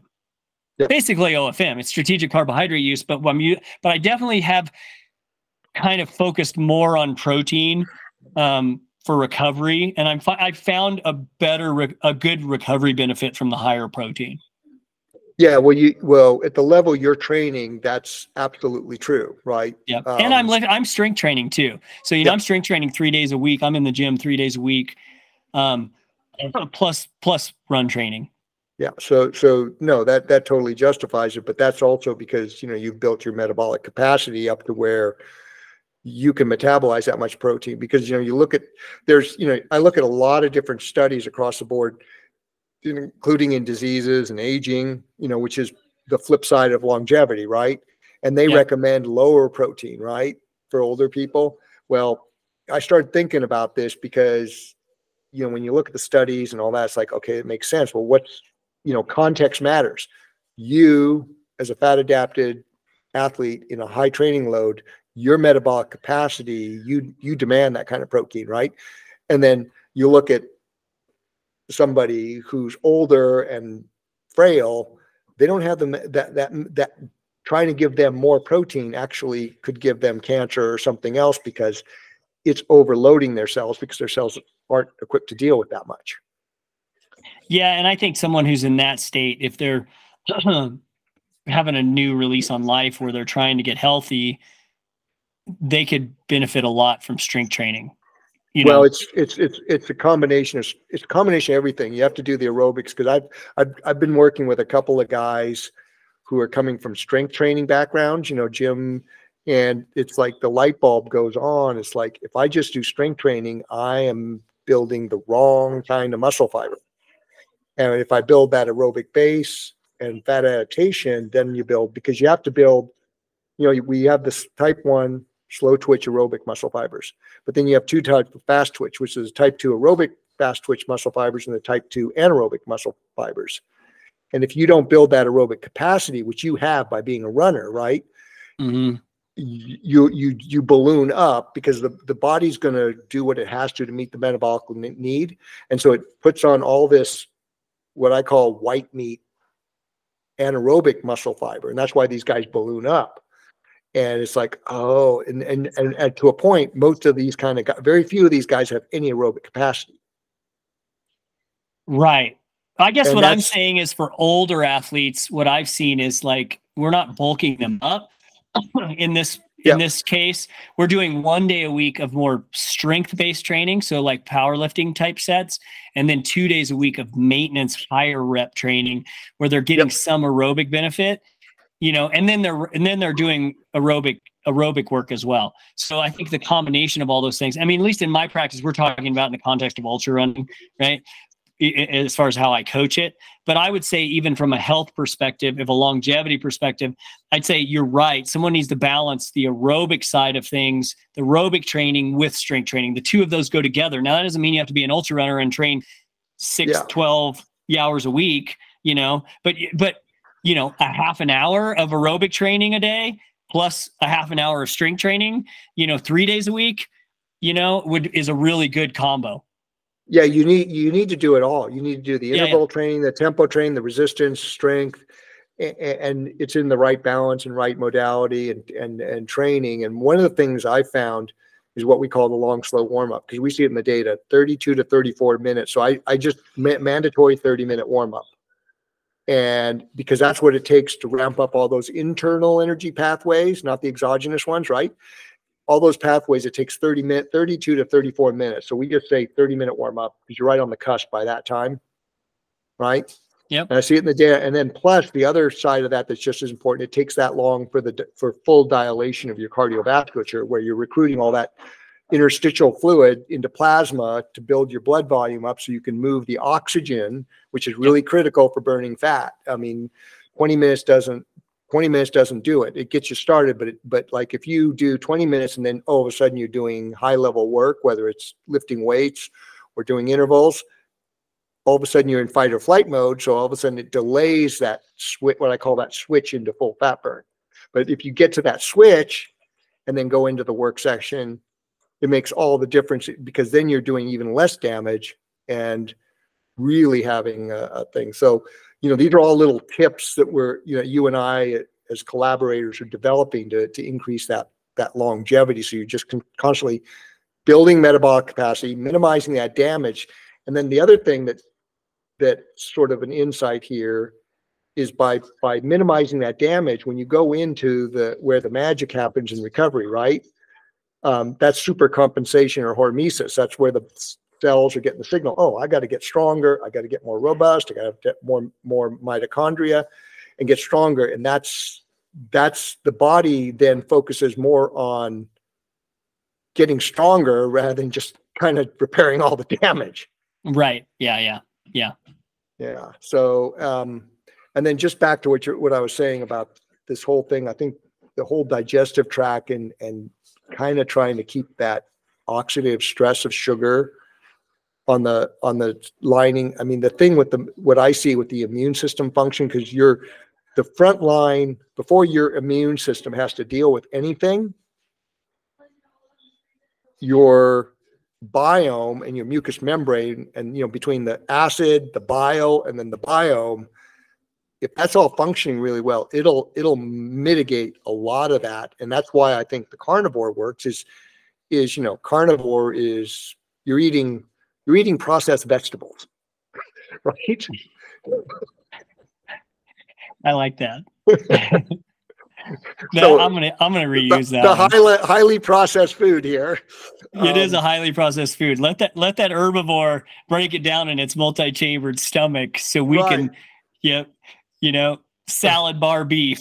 yeah there you go we're gonna go to the salad bar with this 16 ounce ribeye um but but see that's the thing it's like you know like i say because plants can't run away they they literally resort to chemical warfare to protect themselves Uh, that's one of the things I think that we're talking about carnivore. I think that's one of the interesting things coming out of the carnivore movement is this discussion, opening up this discussion that there are toxins and and uh, defense me- defense chemicals in vegetables, Yep. in plants, and and understanding those and and and you know understanding that they can't run away. They don't have you know they don't have.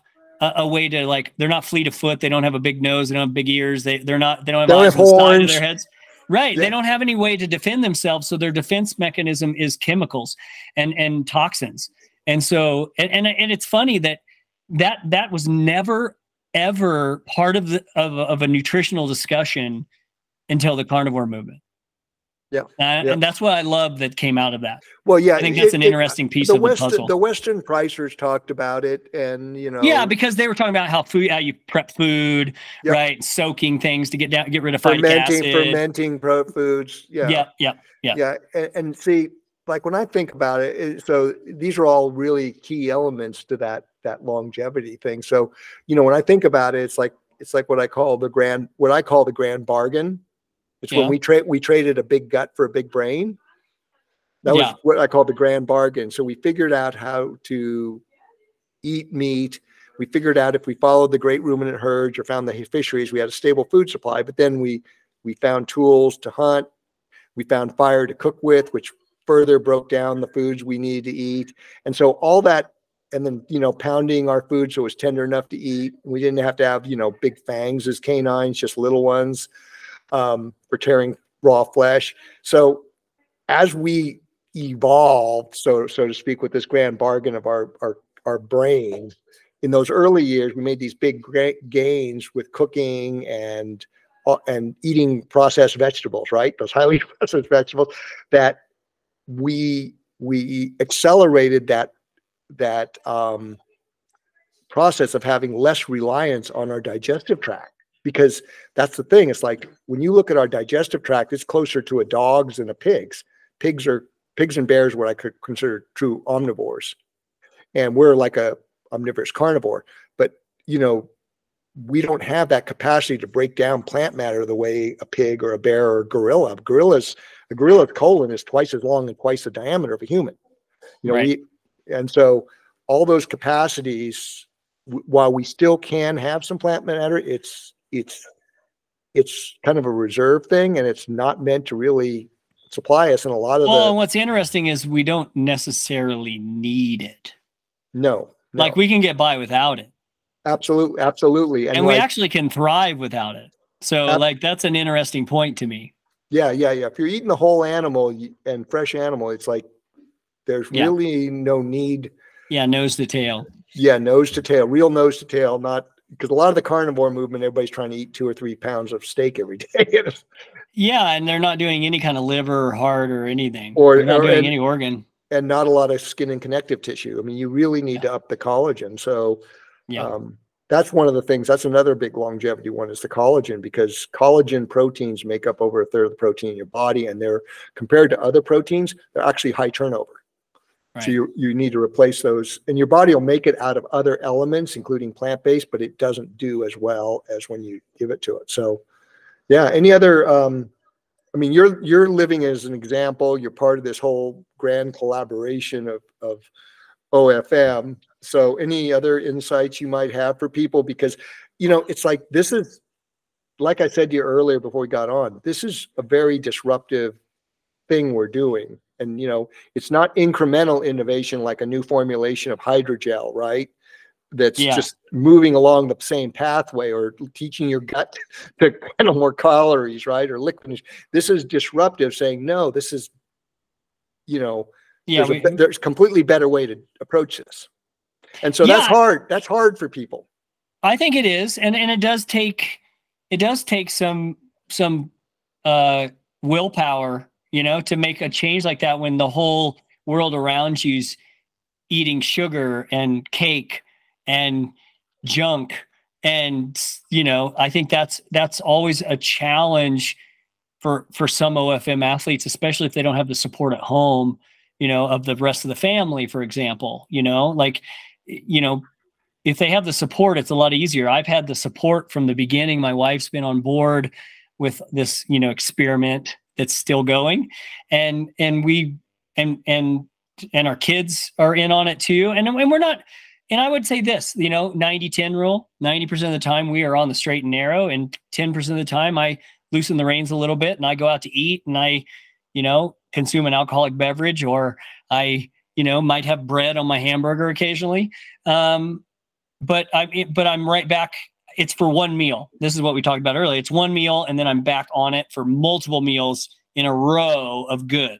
So um I think the biggest thing is I just want to encourage listeners, you know, if you are struggling out there or you're struggling with weight or you're struggling with with metabolic issues, like give this a try and give OFM a try. I think it's you know, it it, it takes a little bit of a dedication and it takes a little bit of like looking at it as like a a lifestyle challenge. That's how I like to coin it. It's at least an 8 to 12 week challenge, right? You need to kind of like see it through and learn and you're going to learn you're going to make mistakes and you're going to and, and you and you need to learn and and and how we learn is trying things and and and be willing to fail and know that failure is a stepping stone to success um and, and i think that's a really important thing in life and and I, one of the things i think is really cool about this is just how good you feel like i i've stayed on it for almost nine years now almost a decade because i feel good I, I, you know, when I've strayed, I feel, you know, my GI tracts, you know, I'm bloated and I don't feel good. You know, I eat a bunch of pizza, I feel horrible. I drink beer, I feel horrible. You know, like it, it tastes good at the moment, right? You know, but it, but I feel bad for 24 hours afterwards. You know, and I think that's one of the things that I think that's really cool about this is when you do clean up for a while, like we're this challenge I'm talking about, whatever it's eight or 12 weeks, you know. You, you you get this new level of like kind of what I call clean, a new level of clean, a new it's like a new perspective. And that new perspective allows you to like step back and when you do eat something like pizza or drink beer, you're like, what is wrong with me? I don't feel good, you know, or I'm bloated, you know, and all of a sudden you recognize it when that used to be your norm. That used to be my norm. But uh, then once I stepped out of that norm and had a new norm, right? then I can look back with a with a, a more detailed and educated eye and, and, experience that I can say, okay, this I'm going to stay on this because I feel good. I've had so many athletes maybe do you know really strict OFM for a while, you know, months and months and months or a whole season, and then they might be in the off season and they they'd stray for a while and go back to their old ways for a while, and then they just you know nine out of ten times they come to you and go, man, I got to get back on this. I felt so good on it. Like i gotta get i gotta i gotta go back through i gotta reset you know? And and i think that's a really a cool testament to this approach to lifestyle and longevity is how good you feel and how consistent your energy is and and it makes it easier to maintain body weight um you know as you age um having consistent energy all day. So, so I just would encourage listeners to like give it a try, and um, I I think you will you you won't regret it. Yeah, and I think that, and I think you're you're on this path because you're in it for the longevity as well as the performance, right? And Both. Yeah, yeah. You You, can have you can have it all. Yeah, you can have your cake and eat it too, so to speak. Uh, Yeah, yeah, yeah, Well, not real cake, but yeah. The real cake. Well, maybe Jeff, some paleo cake. Jeff, where can people find you and your organization? Because you have a number of coaches now. You're Yeah. Um, uh, gobroncobilly.com and on Instagram at go bronco billy. Um, I am getting ready to rebrand and launch a new website pretty soon, and it will be at giddyupultra.com.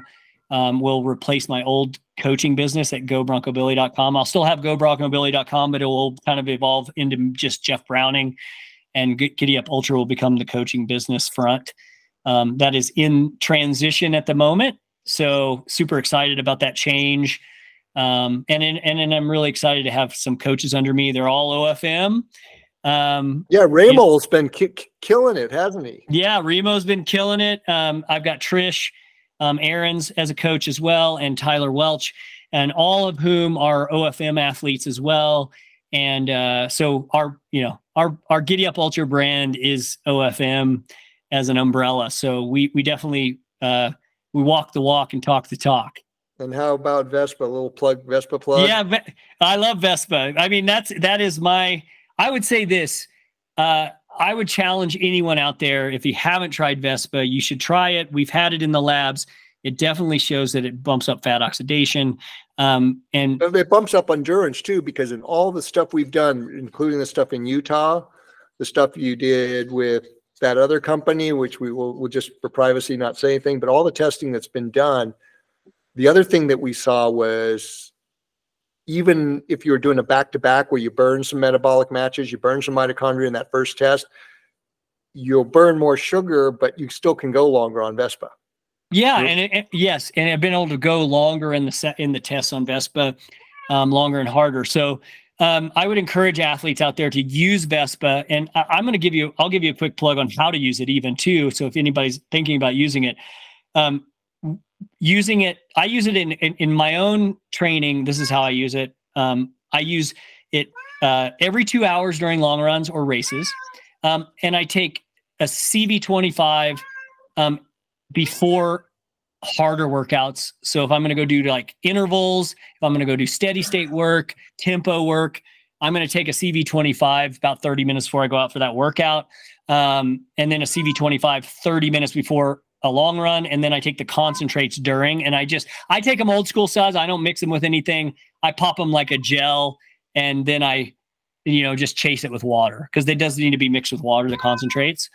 Um, but I would recommend, highly recommend using this product. And, and especially even if you're a high carb athlete out there listening to this and not sure about OFM right now, like I think it's a, a beneficial product. I think that's one of the things that uh, Nick Curry and I had a really cool discussion about in the parking lot when we were doing testing. And he's like, and he said, you know, I think it's, I think, uh, I think Vespa is a better product even for high carb athletes because, you know, one of the things we've seen in the, the multiple studies we've done, um, we're seeing a, a bump in fat oxidation rate. And if I'm OFM, I'm doing, you know, maybe 1.3 or 1.6 grams of, of, of fat per minute or two grams. I'm over two grams, I guess now. Yeah, you, day. you could, you could set, you and Peter can sustain over two grams for fifteen minutes. And, and the big lever that's doing that is, of course, living at altitude.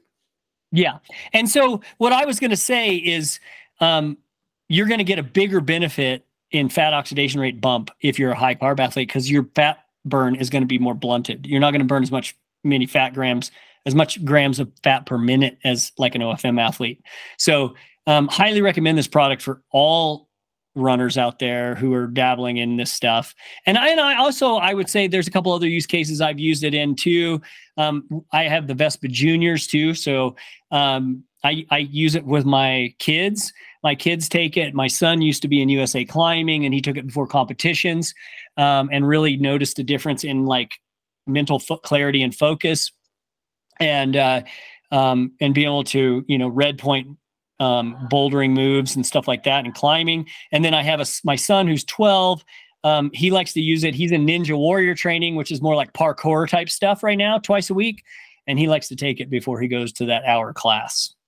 Yeah, yeah, yeah. It's like it's like for you know when we talk about this whole thing about getting our physiology, optimizing fat metabolism, getting it back to the one nature bestowed on us. It's hard for a lot of people who are feel they're dependent upon their carbs because that's what they've been told. But also, if you're doing a lot of carbs, you actually are dependent on those external carbs, right? Yeah, you are. So, yeah. so it's a big step for people. I we I, psychologically we get that. So so Vespa is a great way to experience what Jeff's experiencing, what I'm experiencing, what Peter, you know, Diane Credenda, who's in her 70s and still, you know, going to the world championship for half Ironmans in her age group. You know, it's like, um, and at Ironman California, I s- just started to work with some coaches in in the triathlon sphere, and this one guy had three different athletes there, and they all PR'd, and another coach had another athlete he PR'd, and they all had these big, big, significant PRs, and the only change was they'd added Vespa into their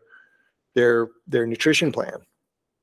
Yeah. So, so yeah, it, it- for for those, I think that's a good point. That that for people who are on the fence, this is that's an easy way that you don't have to change much. But then, like like Nick Curry says, and he found this out the hard way: cut your calories back. So take a Vespa, cut your calories in half, and then go up or down, whatever. Because Nick said Nick said when he first started using Vespa after that one race at Old Pueblo where he was forced to use it and it worked he said he started to fuel normally and he said that that really didn't help he was over fueling Yeah. Yeah. so Cool.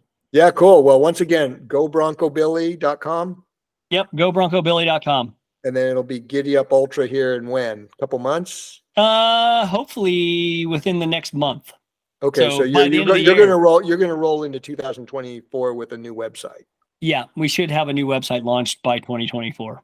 all right well Yeah. thanks again jeff for being on here and being part of our team i mean um, You Yeah, know, and I I would like to just shout out to you, Peter. Thank you for your mentorship over the years. I appreciate it, man. Especially when I was Yep. struggling with Candida in the early years, that you gave me a lot of time and and attention that really helped me kind of down this path, and I appreciate it. Yeah, well, thank you. And but that's what we do. And and it's like, you know, we need to grow this so that we can get get it out to more people because as you know, the direction general health as well as athletic health is going is is it's like, you know, we're trying to steer the Titanic another way.